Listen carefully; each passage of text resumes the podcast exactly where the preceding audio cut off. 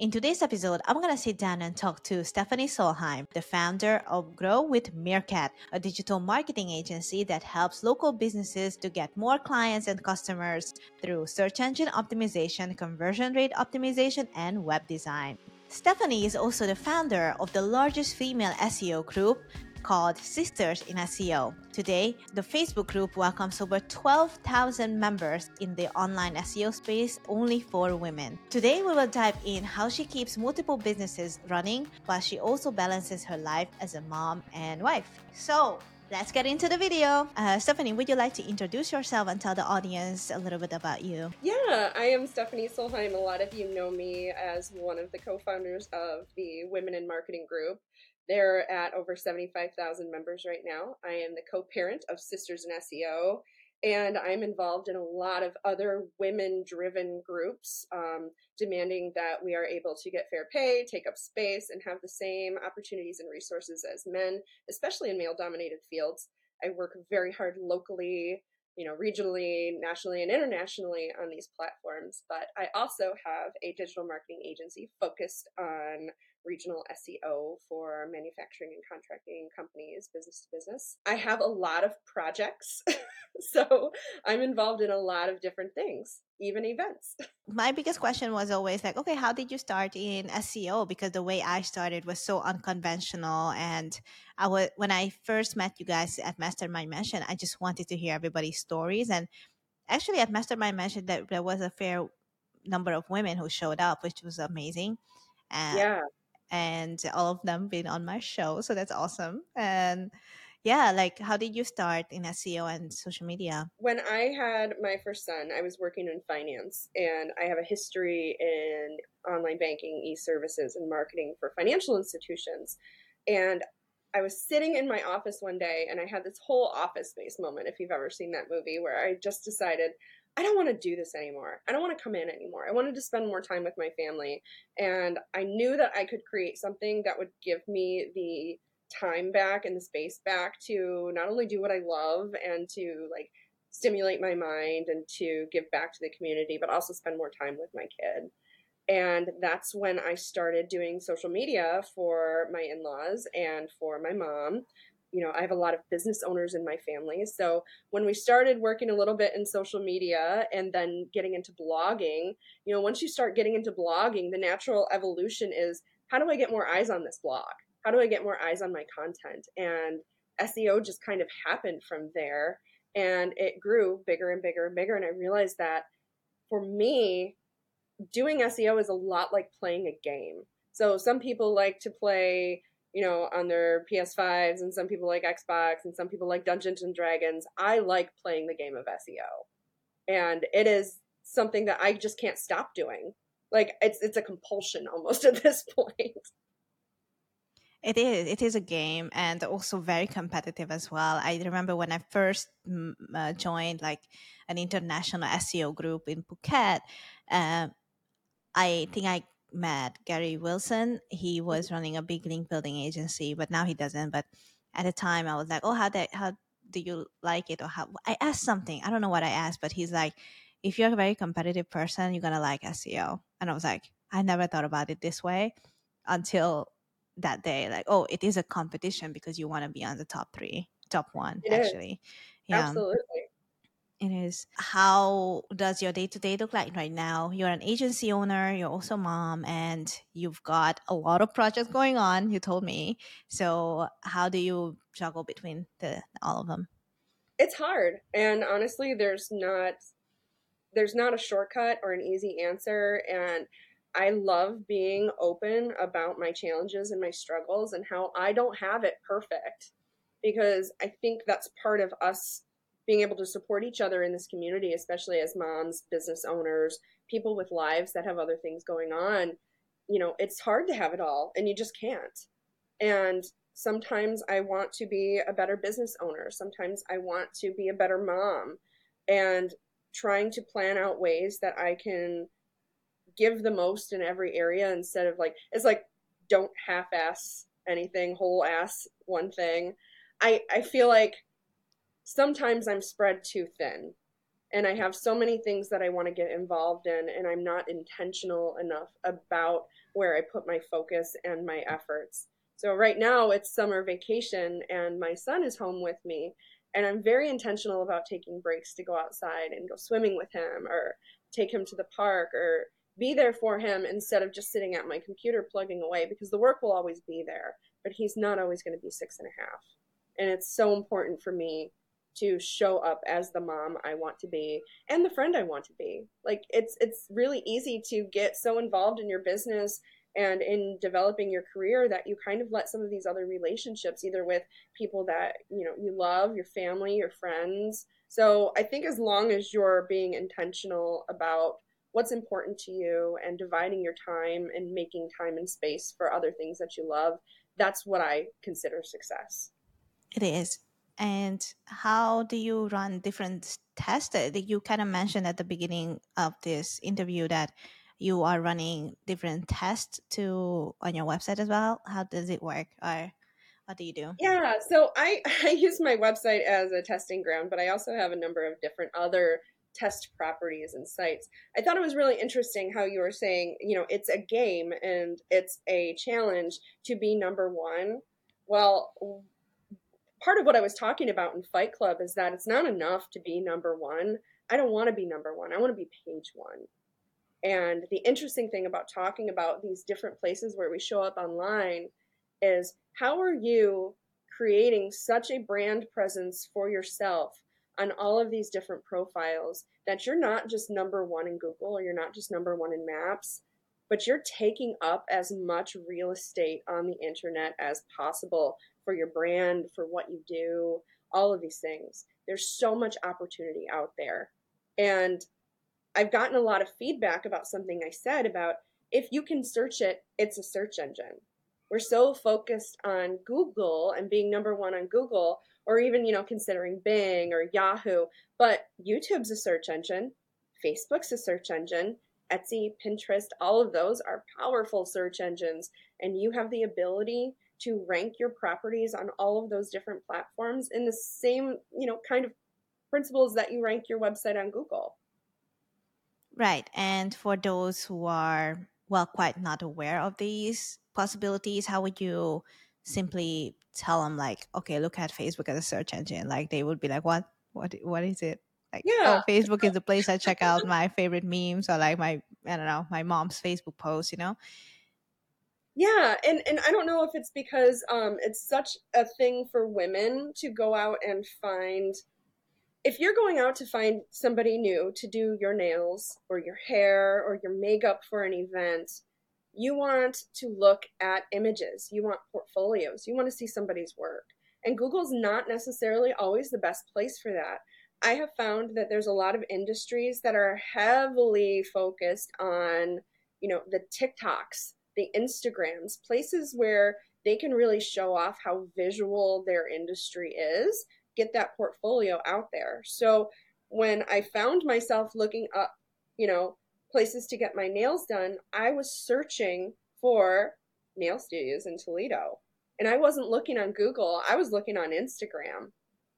And I saw all of these profiles that had been probably not intentionally optimized, but they were certainly optimized for what they did and where they did it. So they had that niche relevance, they had that geo relevance, they had information in their bios, they had other, you know, properties that were pointing together via a link tree. And I thought, this is really interesting. And I don't know if it's like a generational thing or the way that the internet is evolving, but there's certain things that might not have the search volume on Google because the people are searching for them in other ways. Hi, if you listen to this far, thank you so much for listening. And if you enjoy the show, please leave me a review on either Apple Podcasts, Spotify, or my YouTube channel. If you have any feedback for the show, please let me know on the Aspiring CMO podcast social media pages on Facebook and Instagram, or send me an email on my website. So now let's get back to the episode. Let's put it into like practical ways. So like, if you were to kind of explain it, would you explain how would you optimize different social channels with the mindset of an SEO? We've actually done this, and Carrie DePhillips, my co-parent and Sisters in SEO, from the get-go was very intentional about the way that she talked about the Sisters in SEO group and how she had SEO optimized using keyword research and good copywriting and descriptions, the bio in Sisters in SEO, so that when people were searching for these communities, or the algorithm was grouping communities like communities together so that they are found and suggested, that actually went really, really well. And we did the same thing with Women in Marketing, and then we did it again in other groups, and we found that by doing a little bit of keyword research in the same way that you might optimize your Google My Business listing or your Google Business Profile, you can use the same kind of terminology, making sure that you're using the different variations of keywords. You're saying, you know, what you are, who your target audience is, who you're for, putting as much information into that and fleshing out the profile as much as possible. You have a better chance of being found when people are searching for you, but also you get promoted into those like groups or pages or profiles that people might know. Exactly. Awesome. And now that you're running your tests, like, do you mostly test things on Facebook or Instagram or TikTok? I'm testing currently every single profile that I can think of. So I have about 200 different platforms that I'm testing. Some of them get higher priority than others. You know, not all of them are ones that are used, but they certainly, I mean, if you think about it this way, one of the things that we do is we build out these citations, these directories, these places online where people live and where we put our brands. And you want to go out and you want to claim all of these branded profiles. So when we do that, why don't we just take it a step further and optimize them as much as possible? You get, you know, URLs to these profiles. Why can't you build links to those URLs? Why can't you try to rank those things? You know, you optimize them with the way that you talk about them, but you also optimize them and, you know, you can link build to them. And I have built links to my Twitter platform. I've built links to my Pinterest. I have built links to my Yelp. And all of these things now, when you look for me and look for certain properties of mine, take up space on that page in the SERPs. All right. So, well, for example, you would mention your Twitter profile within a blog post, or you would build different blog posts and insert your Facebook page there, or how would you build links to it? So you can do a lot of different things, and I have done this through PR. You can do it through Help a Reporter Out, or there's another platform called Quoted that's getting more popular. Even if, you know, you threw up this podcast, or like I was on Search Engine Journal's podcast talking about events. Yes. And, you know, you get a link back to your LinkedIn and you get a link back to your Twitter. And before you know it, you're powering up these almost like tier 2 properties. So all of your social profiles point back to your primary website and you're getting all of these links. But I thought that if it's like searchenginejournal.com would link back to your LinkedIn, then it would pass you to linkedin.com. Mm-hmm. But these are all places where I can be found. So I don't necessarily care if the juice passes to my primary website, because no matter what somebody lands on, that's still an opportunity for them to contact and work with me directly. Oh, so okay, I don't necessarily. So it's more like brand awareness and brand building. It is. And if you think about it in terms of, I don't have one website, I have 200 websites, because people can contact me directly through Facebook, and they might not even land on my website ever. The vast majority of my clients I get through social media, or, you know, coming through other properties where they're not even landing on my website. So I don't necessarily place enormous priority on my website. I place enormous priority on my brand overall. Okay. Yeah, I love that, because, all right, I also have a theory that because AI is here, and now that we see the power of AI, that you can produce content so fast and cheap, now I'm thinking, what is the next step that people will have to, I guess, compete for? Because content now is not a competition. It's only speed is the competition, I think. So yeah. I think what you said is also supports this point that you have to build a strong brand to stand out. You do, because just dumping out, you know, tons and tons of content isn't going to make you win. People are actually going to be looking at doing business with people they like, know, and trust. So building this brand and actually having a face instead of just a bunch of copy and ranking. And it's like they want to know that there's a real person that cares, and a real person with expertise behind these brands, which is another thing that I talked about during, you know, my time on SEO Fight Club, is that you want to build this brand, and sometimes it's better to have a real person as the face of this brand, because I think going forward with the way that things are online, people want to do business with people. People don't want to do business with corporations.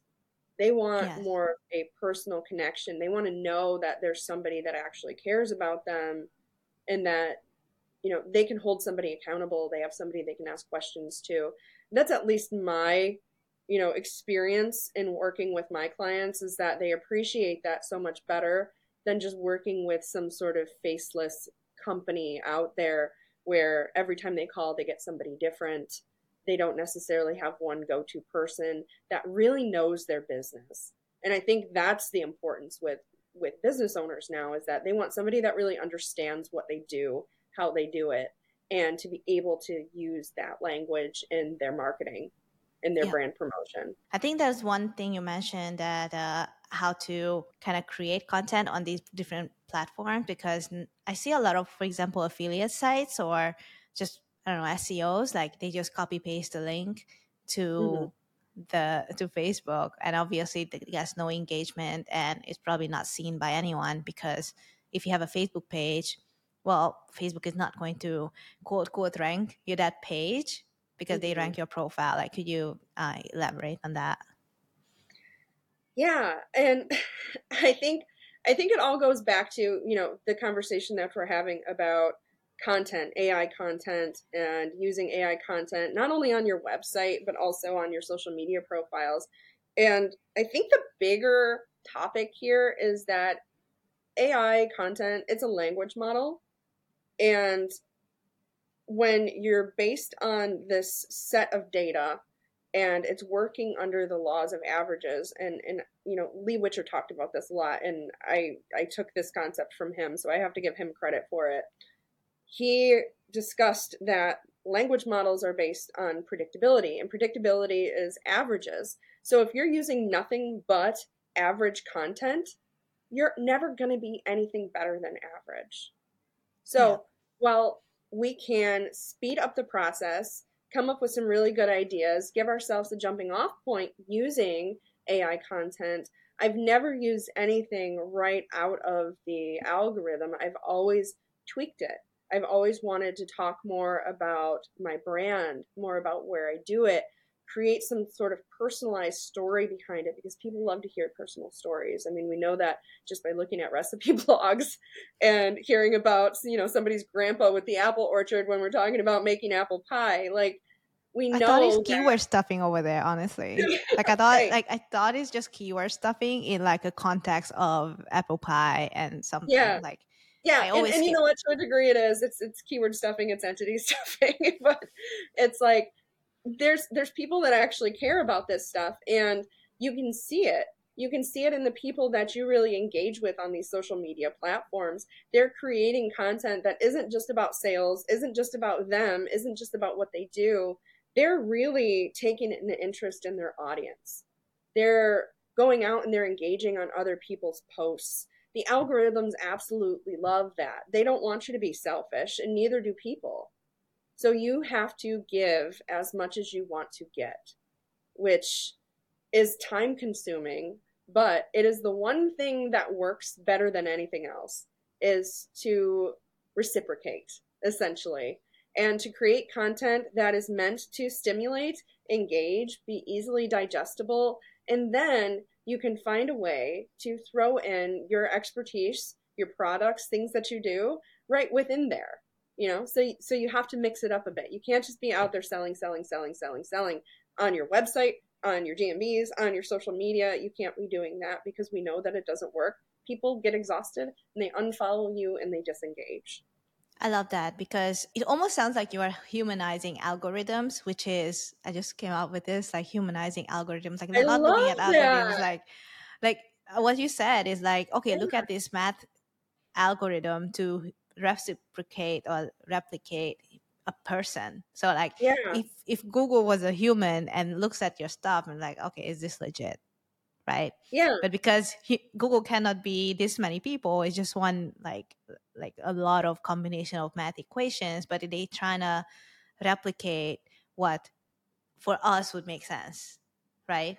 Yeah, kinda exactly. Like, and you have to walk that line between wanting to get noticed by algorithms and wanting to get noticed by people. So there's an art form there for marketers working in this, you know, in this space, in this period of time where we have to do both. We can't just do one or the other, because for one, you might speak to people, but they might not ever see you, or they might see you and it might not resonate with them. Yeah. So you do, like, I love how you put that. You have to humanize the AI algorithm, because it just doesn't do that right now. Like, how powerful it is, it still doesn't speak to our souls. It still doesn't speak to our, you know, our needs and our desires. You still want to, you know, acknowledge that people have these pain points, and your job through marketing is to solve these pain points for them. And there's not a machine out there that can understand humanity in the way that another human can. Yes. And also, and that's why, like, I don't think that AI is coming for our jobs, you know, like, it might be making changes in the industry, but right now, like, it can't get us that far. I definitely cannot take away a social media manager or something. Like, the more I'm getting involved with social media, more I'm like, no, you can't replicate me, because like, for this aspiring CMO, for example, I see that my posts have been, like, I systemized everything so that I can do, you know, I can run the podcast, but also do the SEO Mastery Summit and do other stuff and spend time with my family on this vacation and stuff. So I actually standardized everything, but I see that it's like not backfiring, but like, it's lowering my engagement, because everything became so systematic is that it just doesn't look good. It doesn't sound good. It's just, you constantly have to stir the pot, kind of. Yes. Oh, yeah. And you can't kind of like do the same thing every single week, which is why I think marketing is getting more fun and more difficult at the same time, because people love to systemize stuff, which I am one of them. I love to systemize stuff, but you cannot systemize creativity that way. No, you can't. And because of the rate in which, you know, content is created and consumed, and then it evolves, like, you see this with memes, and you see this with really funny stuff online that has to do with very, very, like, hyper topical different things in the news that are happening. Like, there's no algorithm that's going to be able to keep up with that. So I love your point about systematizing everything, because I think that that's the key, is you systemize as much as you possibly can so that you can free up your time to dive into the creative stuff using your actual brain. And that's what creates success, is that you've systematized everything that can be, and you have your time back to be creative and make these funny memes and really connect with your audience based on, you know, what's trending, what's topical. You know, you see that with, you know, TikTok and Reels with the sounds that are popular. Like, there's different sounds that trend, and based on using those sounds, sometimes your content is more promoted than others because the algorithm favors a certain song this week or for the next 3 days even. The cycle is so fast that if you tried, it's very hard to keep up for some of these big businesses with the way that they do the approvals. And I don't do a ton of social media management anymore. I've made my way out of that industry, and, you know, I've partnered with an extremely talented woman, Meredith Solo, 424 Degrees, for that. And one of the things that she gets absolutely right is when she works with a company and an organization, she's very clear that the more the approval process is drug out, the less successful they are, because you have to be able to hop on trends and be very, very agile and do things very quickly. And if there's too much bureaucracy with you know, an organization, too much red tape, and the process is slowed down, you can see through the data that these posts are not, you know, as engaged with. It's kind of like the whole concept of trying to be everybody's favorite flavor, and you end up being very bland. And okay. Yeah, that's love that. I think the companies that are really out there, they're not for everybody. They're doing an awesome job with their marketing. They're a little bit edgy, a little bit provocative, and extremely fun. And I always point this out. You know, we all think of Wendy's, obviously, but I think Duolingo and Scrub Daddy are two of my favorite TikTok platforms. They are so out there and so crazy, and they're funny. And now I think, you know, every time I see that little Duolingo owl or the Scrub Daddy in the grocery store, I think about how hilarious their marketing team is. And I'm like, that lands with me. That resonates. This product's for me because it's funny and it's fun. Yeah, I don't really like bureaucracy as well. But this is exactly why I love SEO, because a lot of SEOs are kind of either freelancers or very small agency owners. So they're kind of the tribe that I landed in, and I see like, oh, I want to stay here. Like I want to stay in this tribe because everyone is like kind of very free. Yeah. The SEO industry is very interesting because sometimes it feels like the industry as a whole is like one big company. And we're all working at the same company. We're all like coworkers. And when we chat, it's like, hey, you know, we're all coming to work and we're all in the same office building and we're all buddies and we all hang out. There's this camaraderie, I think, in the SEO industry that is unique, more unique than probably any other industry, where we're all so connected. And I have seen personally the number of people who want to help out other people. We don't always see each other as competition, or even if we do, it's more like friendly competition. But even through, you know, working with Women in Marketing and Sisters in SEO, there's this basic premise that there's so much work out there that we are stronger together when we collaborate rather than compete. And I love that. I love all of these connections that I have made in the industry where we're all lifting each other up and we're all helping each other succeed. And for the most part, people aren't being, you know, self-serving and cruel and one-upping each other. And I love that. Like, I love that about this industry. And that's, you know, why I stay so engaged in working in these Facebook groups. Like, I love working with Sisters in SEO and all of the opportunity there. I love moderating all of these groups, from Signals Lab to, you know, working with David Holgate and Tim Calhart and all of the other places where I'm involved on these teams, working together and collaborating and seeing, you know, what the struggles of the industry are, where people need the most help, how to reach the most people, even like what kind of tools would make a difference in the lives of agency owners. And I love working with the people developing these tools. Like Andrew Ainsley is one of these that are out there. Like, he's working on Content Sprout, and Content Sprout has changed my agency. And I just told him the other day, I'm like, I'm your biggest cheerleader. Like, I want you to win. I want you to win so much. Yeah. Do I hate it that I didn't come up with this concept first? A little bit. Yeah. Because it's so brilliant, but my God, do I want this man to just win and share this awesome platform with everybody out there. That's what I love about the industry. So you're absolutely on it right there with, like, I just want to stay here. Now, you talked about the SEO community, how much you support them, but I know you support your family too and your business.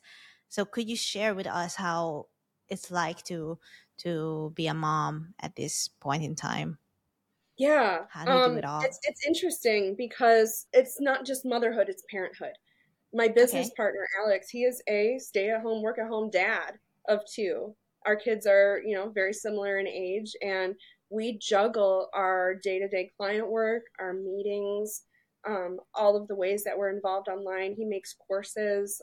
He's got one out there for Divi management right now. All of these things we have to be so intentional about because our families are so important to us. That's our primary focus. And we know that as long as we are intentional and our hearts are in the right place and we're strategizing appropriately, we can have our families give them everything that they need, the time and all of that, and also run our businesses. But like I said before, it's really hard because it's hard to say no. It's hard to say no to the next opportunity to attend an event. Like, I'm going to Digital Unfiltered in Vegas, and that makes me need to take a week away from my kids and my family. And I recently actually had to cancel my Chiang Mai trip. I know, don't be so sad. I'm not going to say Wait, what did you say? I had to cancel my Chiang Mai trip, but it was a decision that I had to make to either be there for my son and my family or to attend an event. And in this case, my family won out. Of course. Yeah. And, you know, you can mourn that and you can be sad about that. And I am sad about that, and I will miss everybody. But I have to know, like, there's always going to be another event. There's always going to be another opportunity. And my children every day are getting older and older, and they're not always going to be 3 and 6. I really, really, truly want to be that mother. And I want them to remember me as the mom that worked really hard, that built a business, and was also the mother that made their childhoods absolutely magical. And I feel like I can do that. But it takes a lot of work, and it takes a lot of focus every single day to make sure that I'm not getting, you know, pulled in directions that I don't want to be pulled in. And that's been, you know, the hardest struggle for me.